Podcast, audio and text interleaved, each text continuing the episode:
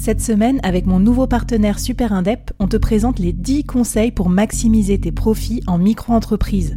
Des conseils pour maximiser tes gains, mais surtout éviter les boulettes administratives. Autant te dire que ça m'aurait plu d'avoir quelqu'un qui me donne ces conseils-là quand je me suis lancée.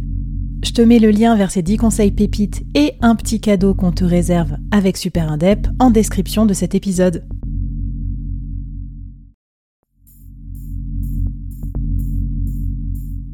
Quoi ressemblerait ton business si tu pouvais être épaulé par les meilleurs experts?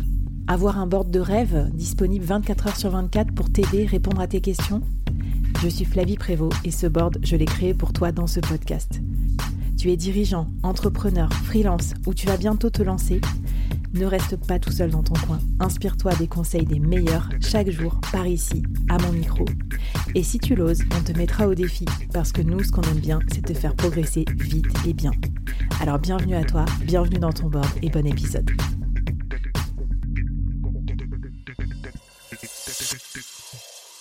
Alors pour finir, Johan, en beauté, cette mini-série, euh, tu m'as promis de me donner un petit peu les coulisses de l'organisation de Café Freelance. Comment vous l'organisez? À quoi il faut penser? Qu'est-ce qui fait que c'est un succès? Raconte-nous un petit peu pour qu'on puisse un peu copier-coller, non pas le concept, mais au moins, euh, si tu veux, l'organisation pour se faciliter la vie et, et l'organisation communauté. Bien sûr, avec plaisir. Tout d'abord, il va falloir définir vos sujets. Donc nous, on a un comité de rédaction, on se réunit quatre fois dans l'année, on marche par, euh, par trimestre, où on va définir nos grands thèmes et vérifier que tout est, soit bien en accord et qu'il y a un vrai fil conducteur.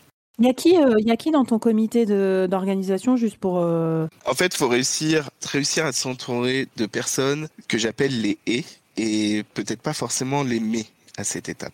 Des personnes qui vont toujours te euh, en rajouter, c'est-à-dire euh, ok on peut faire ça et on peut faire ça en plus et on peut aller chercher tel type d'invité. Et sur cette étape, les mais faut les mettre un petit peu de côté parce qu'on va se mettre des barrières et, le plus simple c'est de s'en mettre aucune. Ouais, génial. Ok, parfait. Alors on y va, on brainstorm. Alors après, continue dans, dans ton organisation d'event.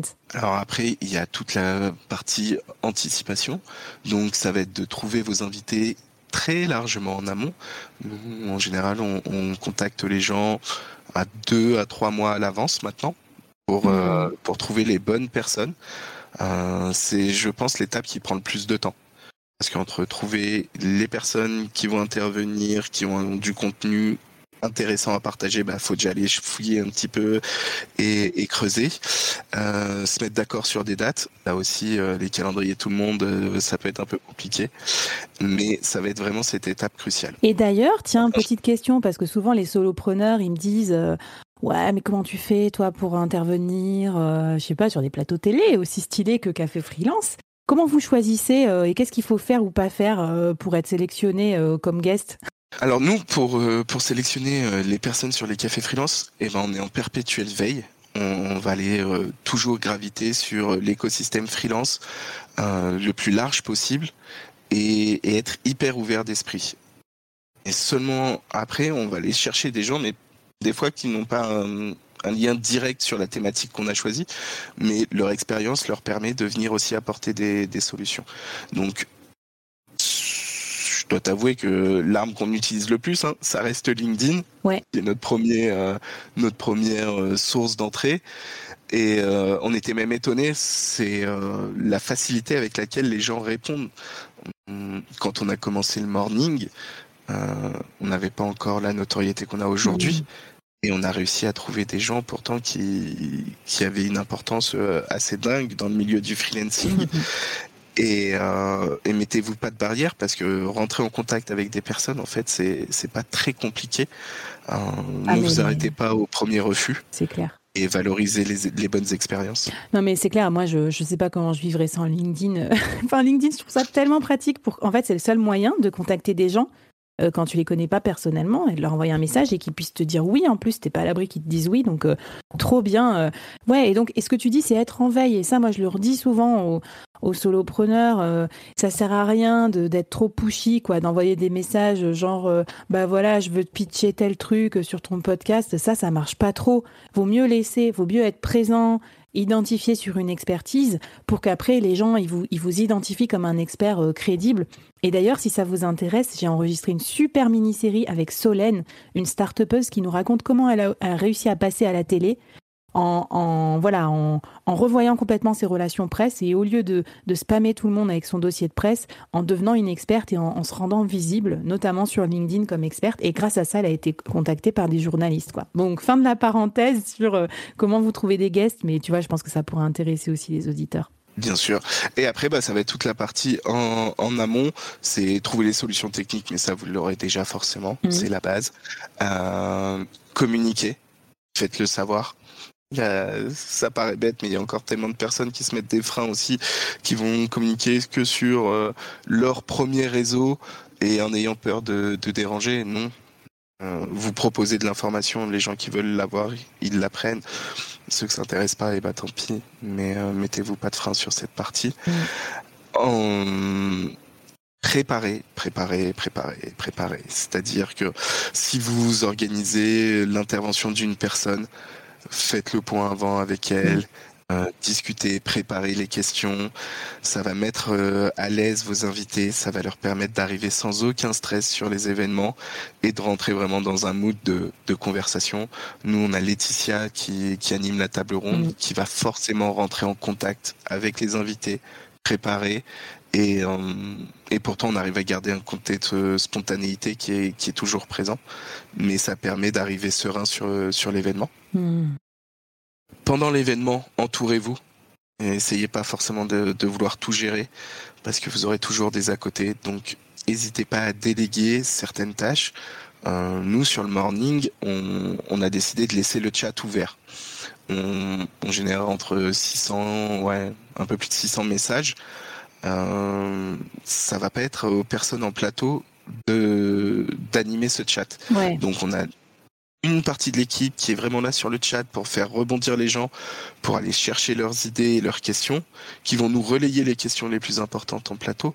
Si tu es tout seul, c'est impossible. Donc savoir s'entourer des bonnes personnes, que ça soit d'un point de vue aussi technique ou autre, que si vous, vous êtes le, le maître de cérémonie, on va dire, de votre événement, vous devez vous concentrer uniquement sur ça.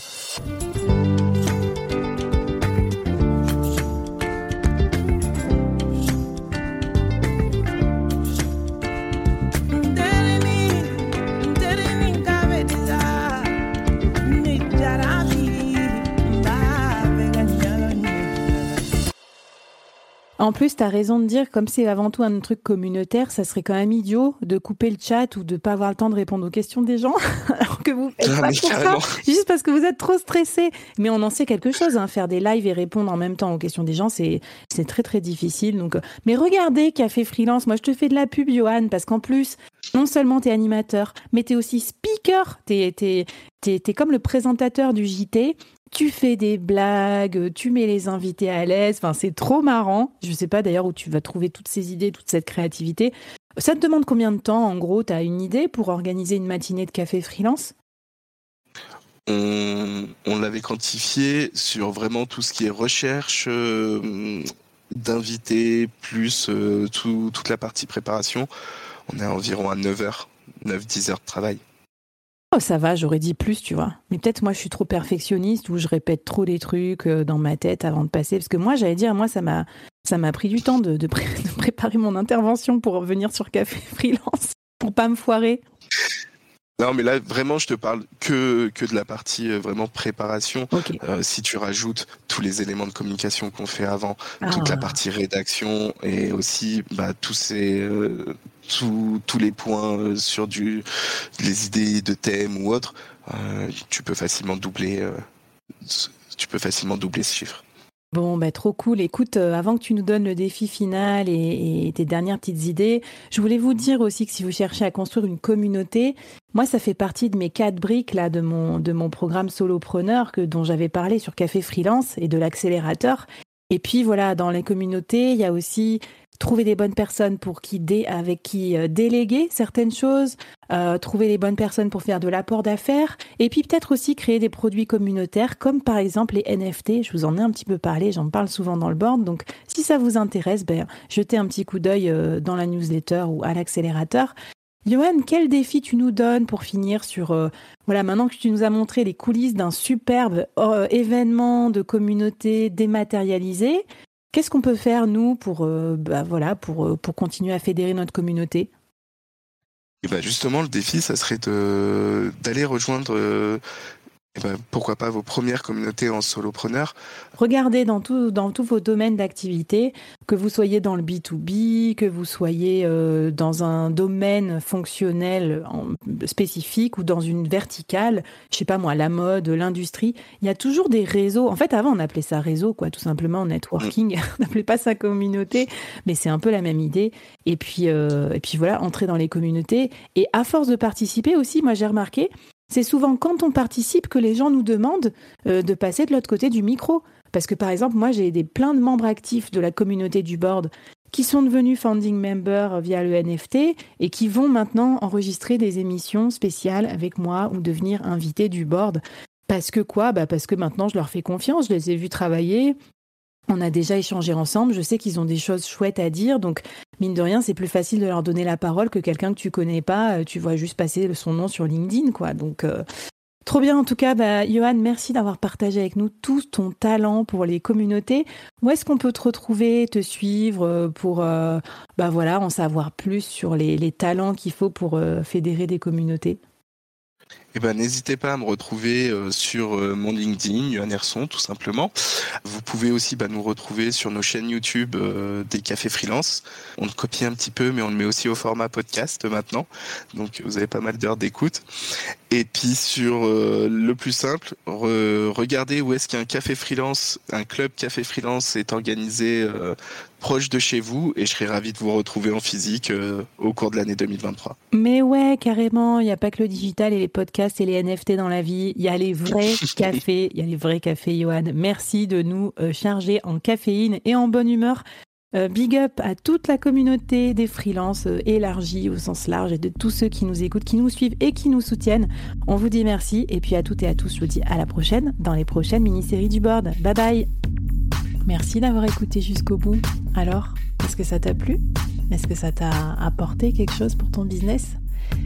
J'espère que, j'espère que oui, bien sûr, c'est comme ça que je construis tous mes épisodes et mes saisons.